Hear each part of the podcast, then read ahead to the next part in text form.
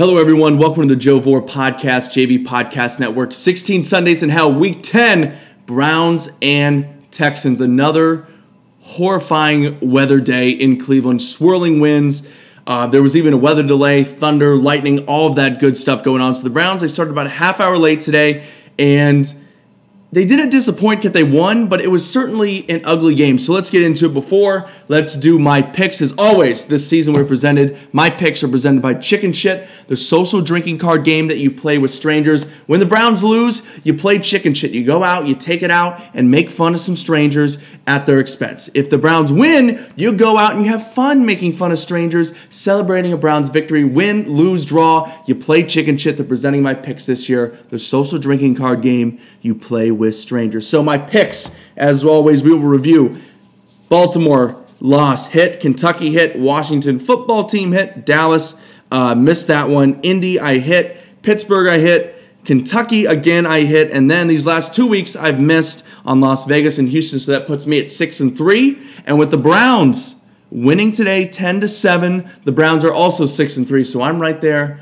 with them. Browns 6 and 3 i'm 6 and 3 on the year. Here's how the game went today. First quarter the browns come out. They open up with a six and a half minute drive which is which is what i love. I'm the kind of guy when i play madden when i'm playing video games i try to make it realistic. I play like the least entertaining the worst way possible. If you're playing me you absolutely hate me. I chew the clock. I'll run the ball. So this is what the Browns were doing. They're running the ball, six and a half minute drive, um, but because of a bad snap there on third and one, Tretter and Mayfield not on the same page. The snap goes way behind, uh, and the Browns have to settle for three here. So it's three nothing Cleveland. Now, Houston they're driving as the first quarter ends, so the first quarter blows by. Not much happens there. It's 3 0 Cleveland after one. Um, now, the Browns defense comes up big, fourth and goal. Watson and the Texans, they try to run a QB, uh, QB delay, QB draw. The Browns stuff it, so the Browns take over on downs here. Now, later in that quarter, we jump way ahead here. Um, as a, I just, I just want to say, as a former kicker and punter, this play that I'm about to talk about for the, that the Texans ran on special teams was probably one of the greatest special teams things I have ever seen since Doug Flutie's dropkick. Like this got me so excited. Now I, I hated it as a Browns fan because it was an amazing play. It was an amazing call. But as a fan of kickers and punters everywhere, punters are people too. As a fan of the brand Pat McAfee action there. I absolutely love this play. They line up for a 48 yard field goal, well within Fairbairn's range, but because of the wind and the conditions and the swirling everything, he virtually has no chance to make this. So they line up for a field goal, 48 yards. They direct snap it to him. I'm like, oh God, here comes a fake. But no, there's no one deep. He punts it and and he pins the Browns deep. So, like I said, as a Browns fan, I hated it. We weren't working in good territory pretty much the entire game, but I had to just hat off applaud this one because it was such an excellent call, beautifully executed, well done by Fairbairn here. I just had to say that as a fan of kickers and punters everywhere. So the Browns, it's time for the Browns to go to work. They did not. Uh, turnover on downs to end the half. It's now 3 0 Browns at the half. Look at that defense. Even with the conditions against Deshaun Watson, you know, the, the, the Texans aren't great as a team, but, you know, they have Deshaun Watson to, to hold them to zero points at the half. That's saying something, even though everything's working in your favor. Um, either way, a couple things. Baker was inaccurate. You know, there was just some throws that he really, really missed uh, there in the first half. Uh, what was Landry doing when he spiked the ball when he got that first down after the Browns made their way out of being deep in their own territory. You know, they called it taunting. I don't think it was a celebration. I think he was more so upset that he kind of got tackled by the ankles there. It looked like he could have uh, broken that for a little bit longer of a run after the catch.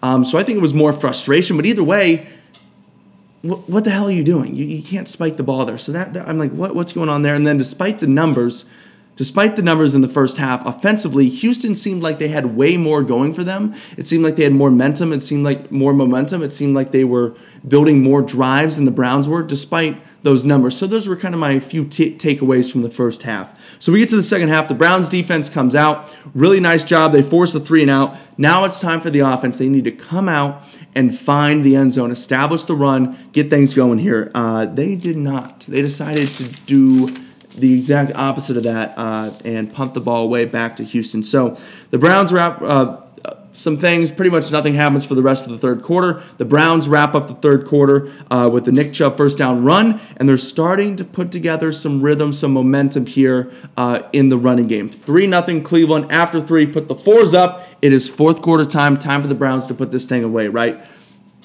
Browns.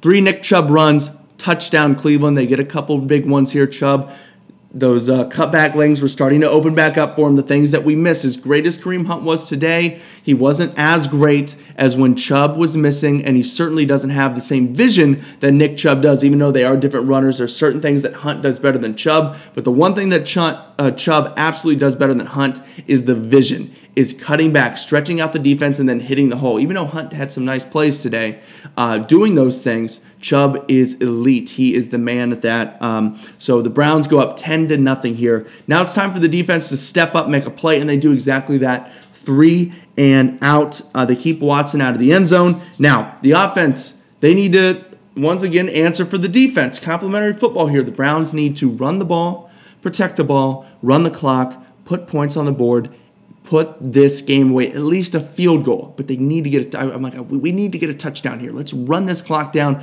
put the ball in the end zone. The Browns did not do that. And now they, they check a few of those boxes. They did everything but put up some points. They got a couple first downs. They ran some clock. But Houston gets the ball back. And of course, they score a touchdown very, very quickly.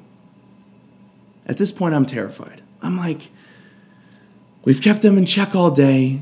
The Browns absolutely should need everything. They need to win. They have to win. They should win this game. Now I'm terrified here. Now, on the ensuing kickoff, Donovan Peoples Jones, he muffs it, falls down. The Browns have their ball, have the ball at their own two yard line. At this point, I'm shaking with fear. I'm like, here we go. The Browns are going to find a way to Browns and lose this game. So the Browns Kareem Hunt, they, he eased my fear a little bit. He had back to back first down runs. One was a short third and two, I believe, and then he broke off a long 17 yarder there, or 19 yarder, whatever was a long run, another first down run. The Browns need one more first down. Houston has one timeout left, and now we're at the two minute warning. Chubb puts it away, third and short. Long run to the outside, runs all the way down the sideline, wide open. Could have ran it in for a touchdown, his second on the day, but it really wouldn't have made much of a difference because even if Watson gets the ball back, it's still a two possession game with under a minute to go. It would have been no problem if he goes in the end zone. He decided not to, steps out of bounds. Baker takes a couple of knees, game over. Browns win it. They're able to. Baker took care of the ball today. The Browns took care of the ball today. It was sloppy. It wasn't pretty, but a win is a win. A win is a win in the NFL, and the Browns did exactly that today. The Browns now six and three. I'm six and three. Who would have thought? The Browns six and three. How about that, right? Short and off season, everything, all of the talk. No Odell Beckham Jr. The Browns, either way, they're six and three. They got Philly next week. That's going to be a really, really big game. Another one the Browns need to win, have to win, should win. I'll talk to you guys next Sunday.